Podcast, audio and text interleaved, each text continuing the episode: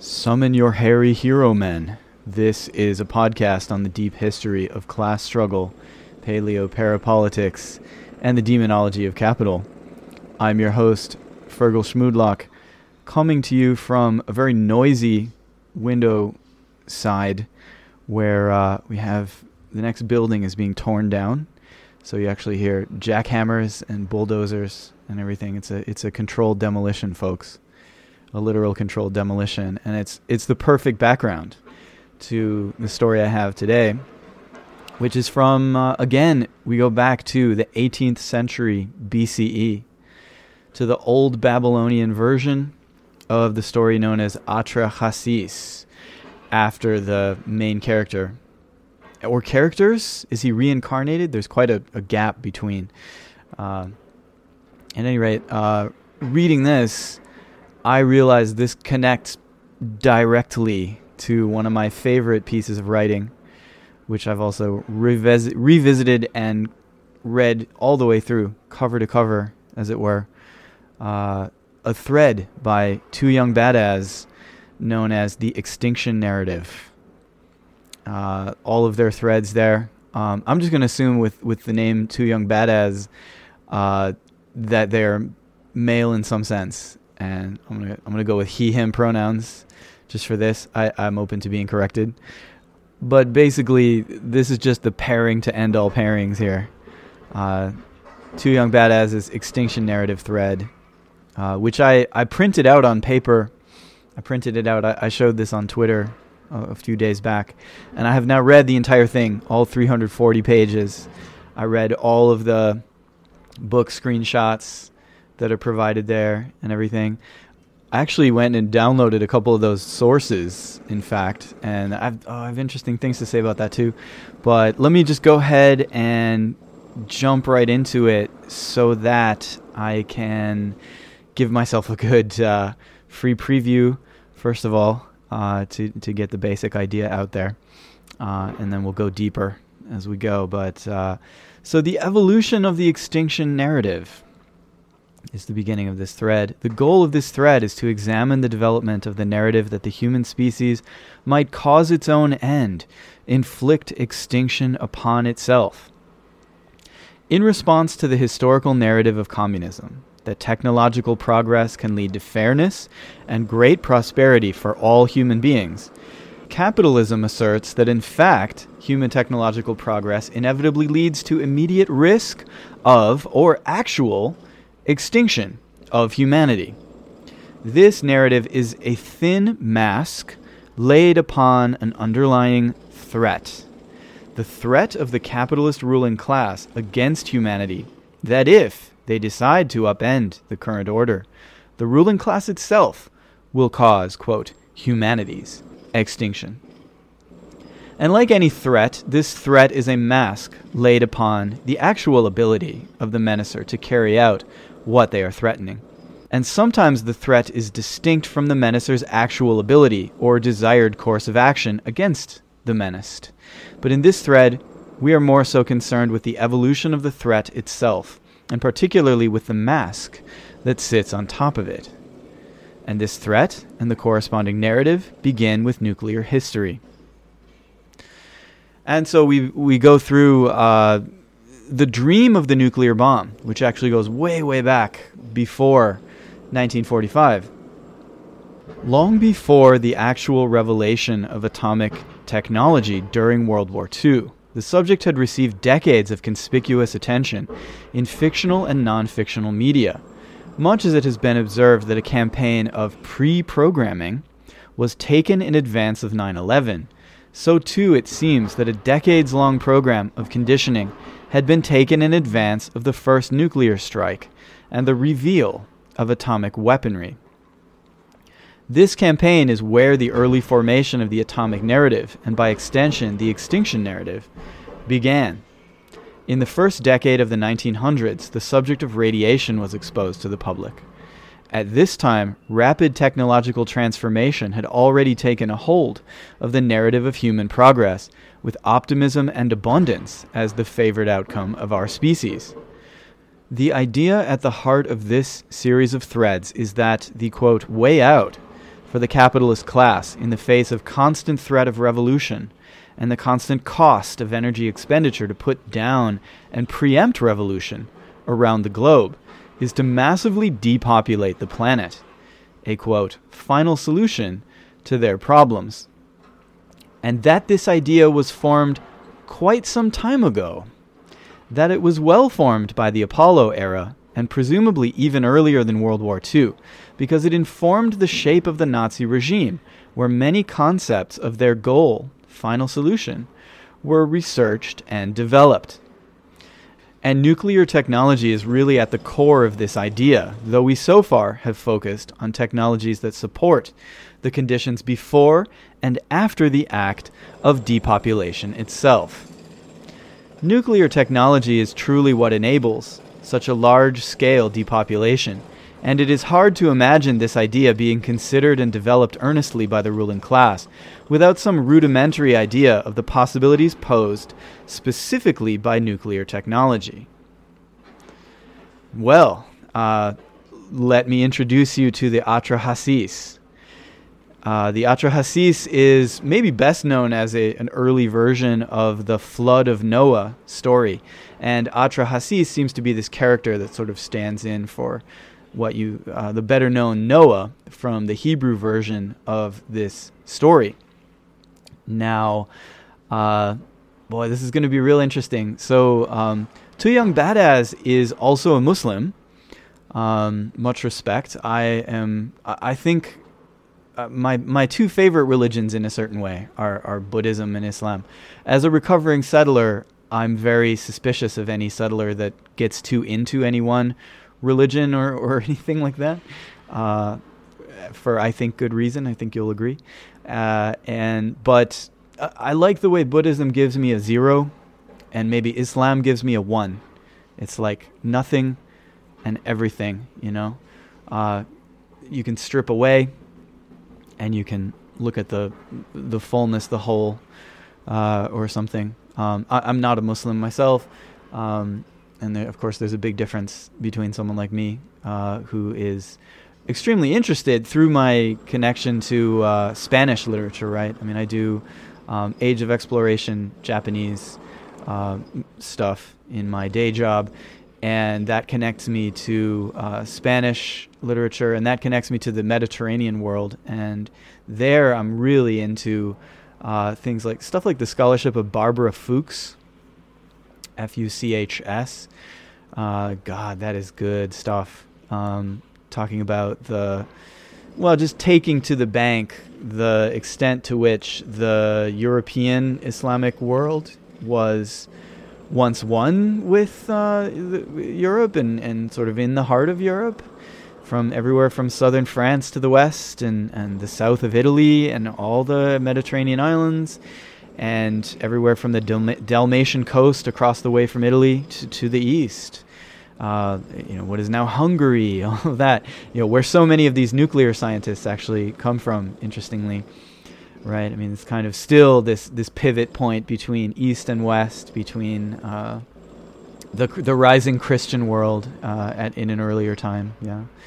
Uh, and then uh, through, so uh, across this Mediterranean world, you have slaving, kidnapping, Um, conversion, reconversion, um, the renegado, you know, the uh, the renegade, uh, going back and forth. And so these intra-Abrahamic disputes, you know, I mean, it's always about sort of who got the interpretation wrong, who corrupted the tradition, and the accusations go back and forth. But um, yeah, I really like how, how Islam is one of the, the simplest ones. And it's about uh, getting rid of idols. It's about, about getting rid of false uh Uh, correcting the narrative. It's it's really the mo- the one most about correcting the narrative and seeing through the psyop, isn't it? Uh, which is something that we need today uh, in order to bring about revolutionary change in relations of production. Well, we need that more than ever, and especially in the actual threat of mass depopulation on the part of the ruling class. It is an active threat. The ruling class does want us dead. And uh, so here's a really interesting thing, though. Uh, this text, Atrađasīs, belongs to the Abrahamic tradition in some kind of sense, I think we can say, right? I mean, it's a it's a meme that, that is shared by the Hebrew Bible. It's taken up later in a different form. Uh, and in the original one, though, actually the God's motivations for the the biblical flood make way more sense here. What's actually the situation here is that, first of all, humanity, before humanity was created, there was gods oppressing gods. Gods were, uh, you know, and, and this, you can easily read gods in this kind of a text as earlier generations, ancestor figures. Very easy to do that here. Uh, they were oppressing each other, exploiting each other. There was labor struggle and a revolution uh, among the gods, and the way that they decided to handle it was to create a, a sub-race of sub-gods, Untermenschen, uh, and call those, you know, the Menschen, the, the, the people. Uh, this is humanity. This was how com- humanity was created, as a an underpowered uh, version of the gods who would just do work all the time. And that's what human beings are for. Uh, fascinating, as always, the contrast of this ruling class ideology with the reality that we know from archaeology and anthropology, which is that human beings uh, don't have to work all the time. If you're a hunter-gatherer or pastoralist, you can get by with thirteen to fifteen hours of what we would call work. And these sorts of societies, people don't, they would frown on Uh, doing more than that, because anything you store up, you're gonna, if you rely on store like that, you're gonna find yourself in trouble for other reasons.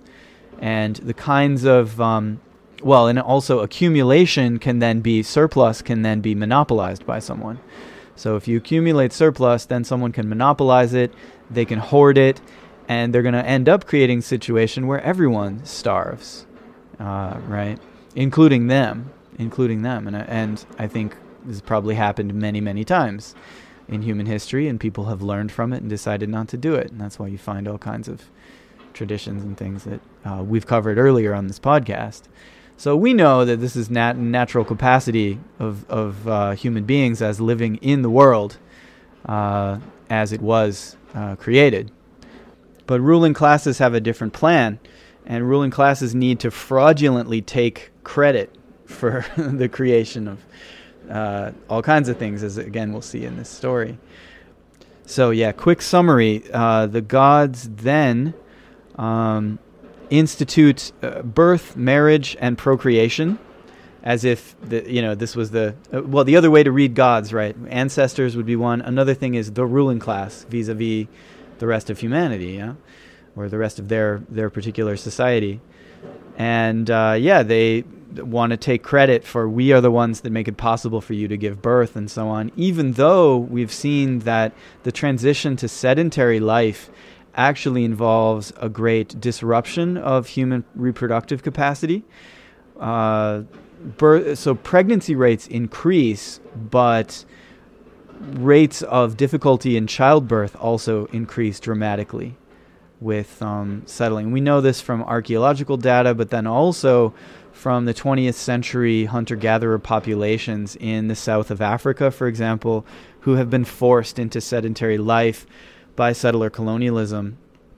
But here it's the gods, that is the ruling class, uh, taking credit for the institution of giving birth in, in the first place and so on, right?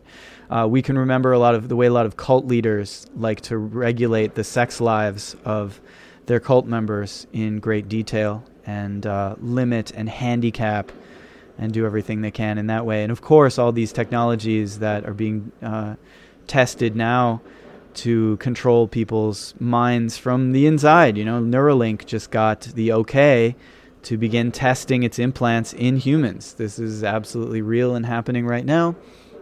So you could do that. You could use, um, again, uh, on-the-fly kind of Uh, biological editing technology like CRISPR and M R N A injections to, again, change the capabilities, right, of people. And and the ruling class always talks about it in their propaganda as, oh, we'll increase your capabilities, right?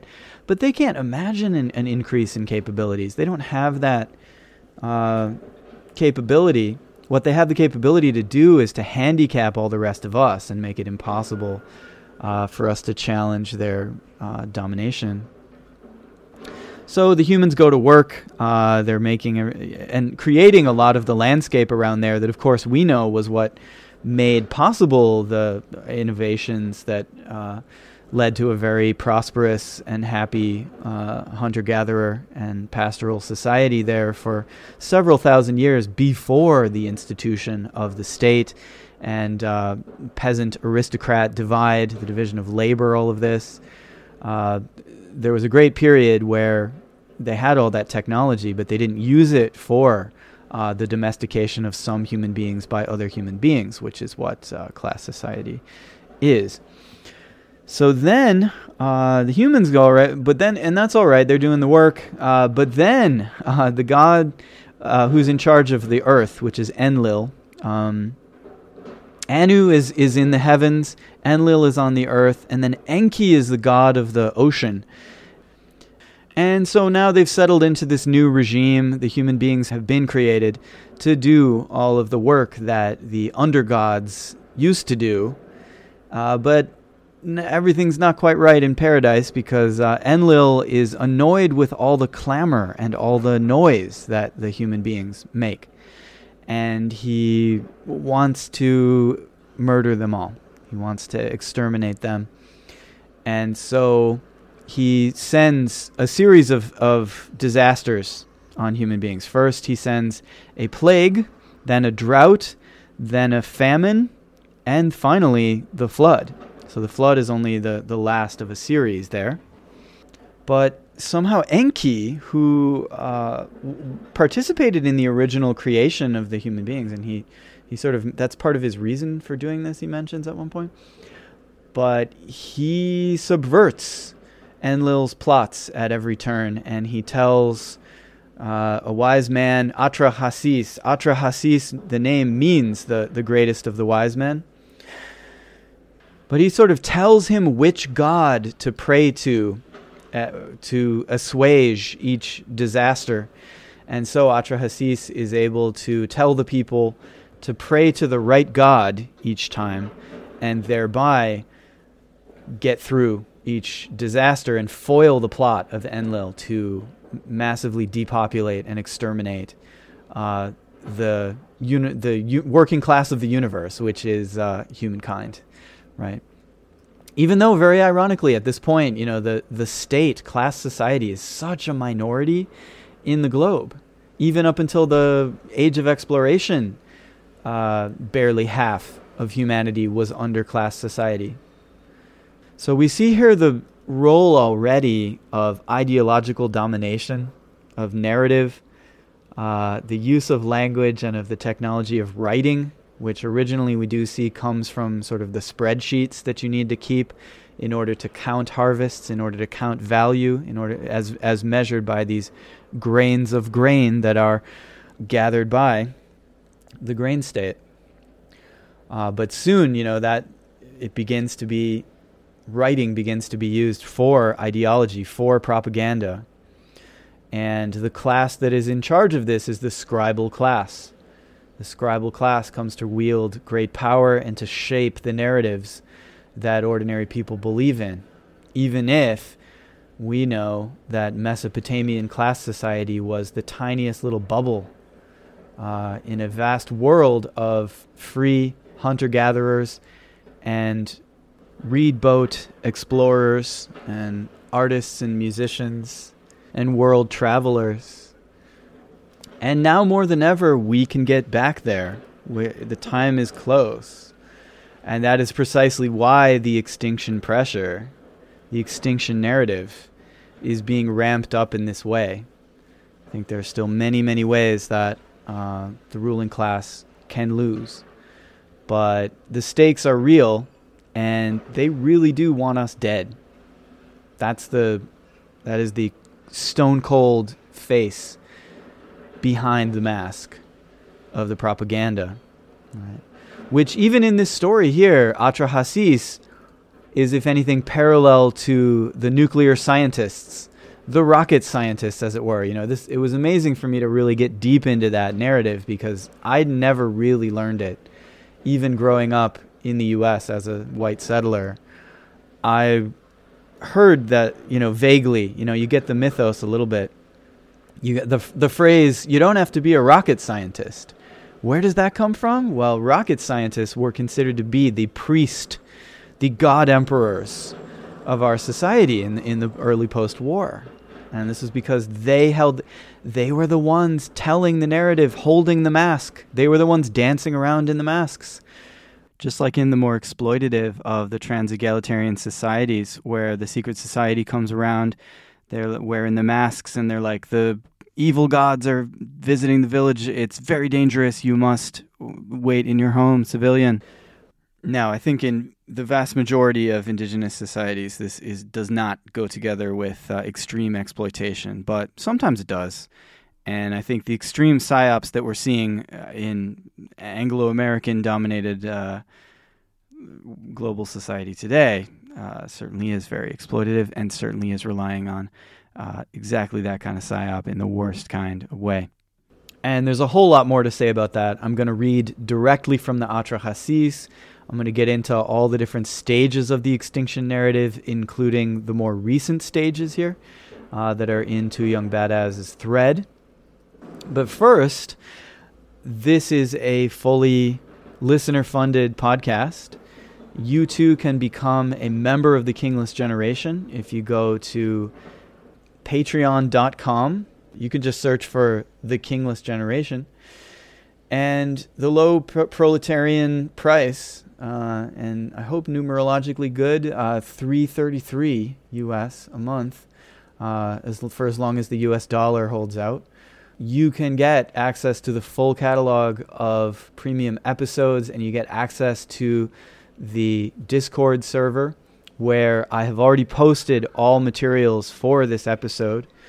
And you'll get those in advance. Usually, as I'm as I'm sketching out ideas, I'm always throwing stuff in there. It's like my little notebook for preparing ideas regarding cultures of all time periods and all regions of planet Earth.